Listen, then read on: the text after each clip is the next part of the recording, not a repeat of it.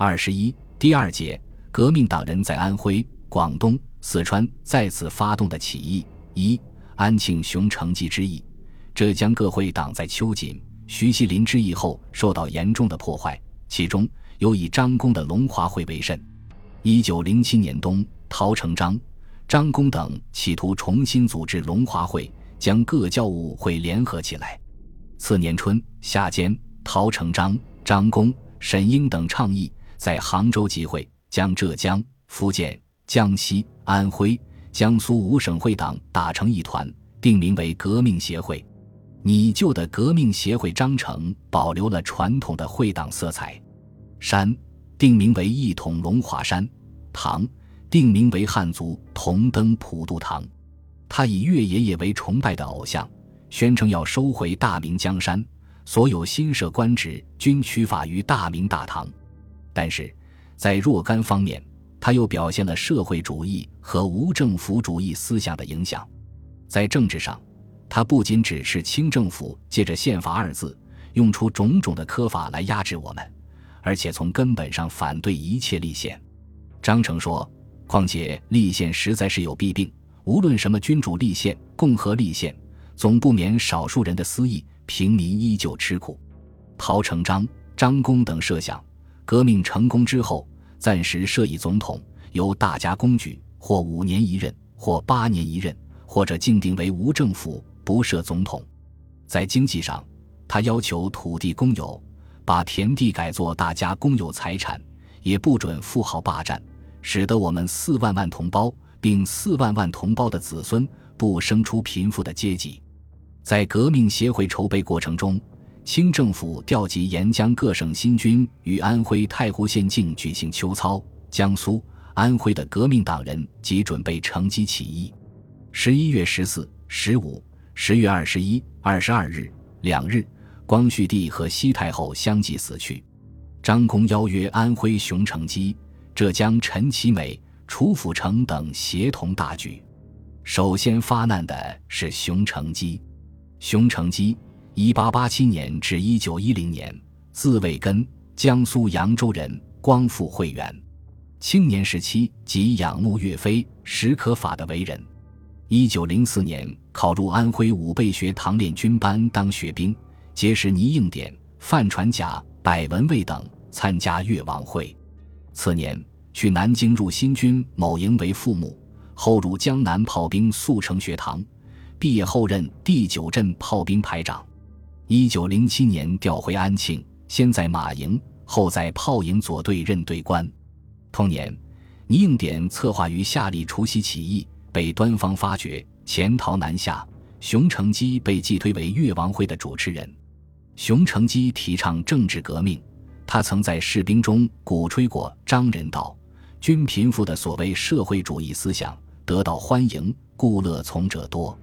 十一月十九日、十月二十六日，熊成基、范传甲、薛哲等聚会于杨氏使馆，决定以熊成基掌握的炮营、马营攻城，而以驻扎城内的薛哲的步营和范传甲的辎重队为内应，于当晚十时发动。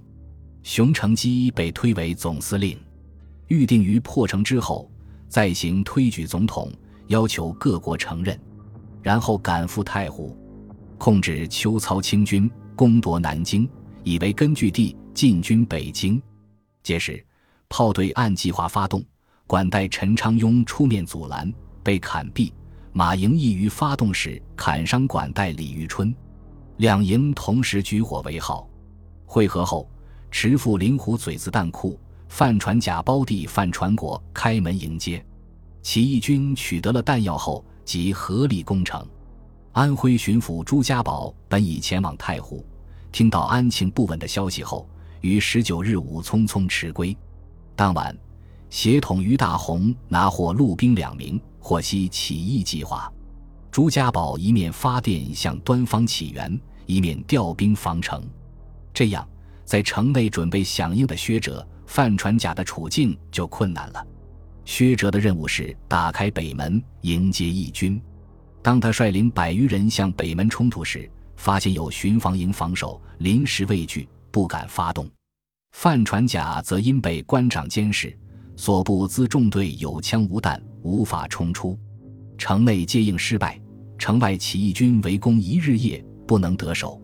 袁一表示，归附的江上兵舰又受朱家堡胁迫炮击起义军，起义军不得已于二十日下午四时向集贤关方向退却。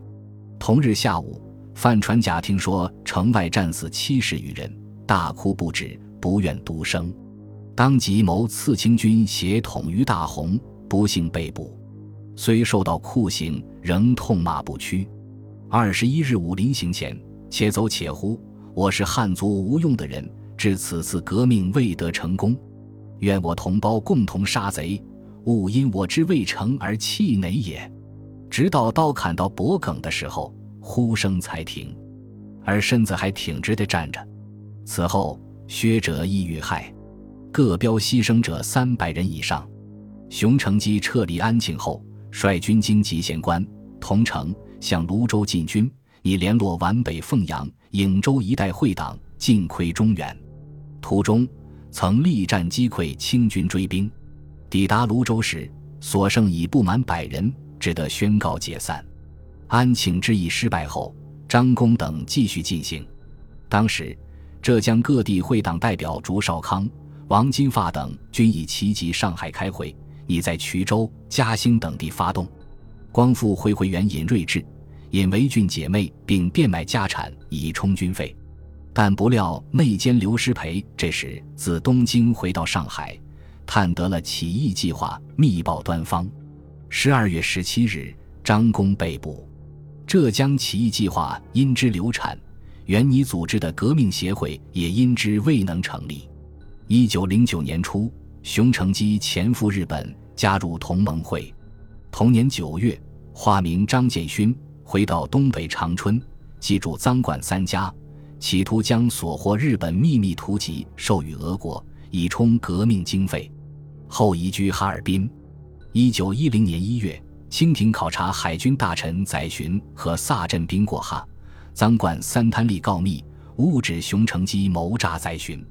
同月三十日，熊成基被捕。次日，借赴长春。狱中，熊自书供词，声言：“我今日早死一日，我们自由之术早得一日鲜血，早得血一日，则早茂盛一日，花方早放一日。”二月二十七日，慷慨就义。临行前发表演说称：“今生已矣，我死，愿中国之富强日进一日，庶几民矣。”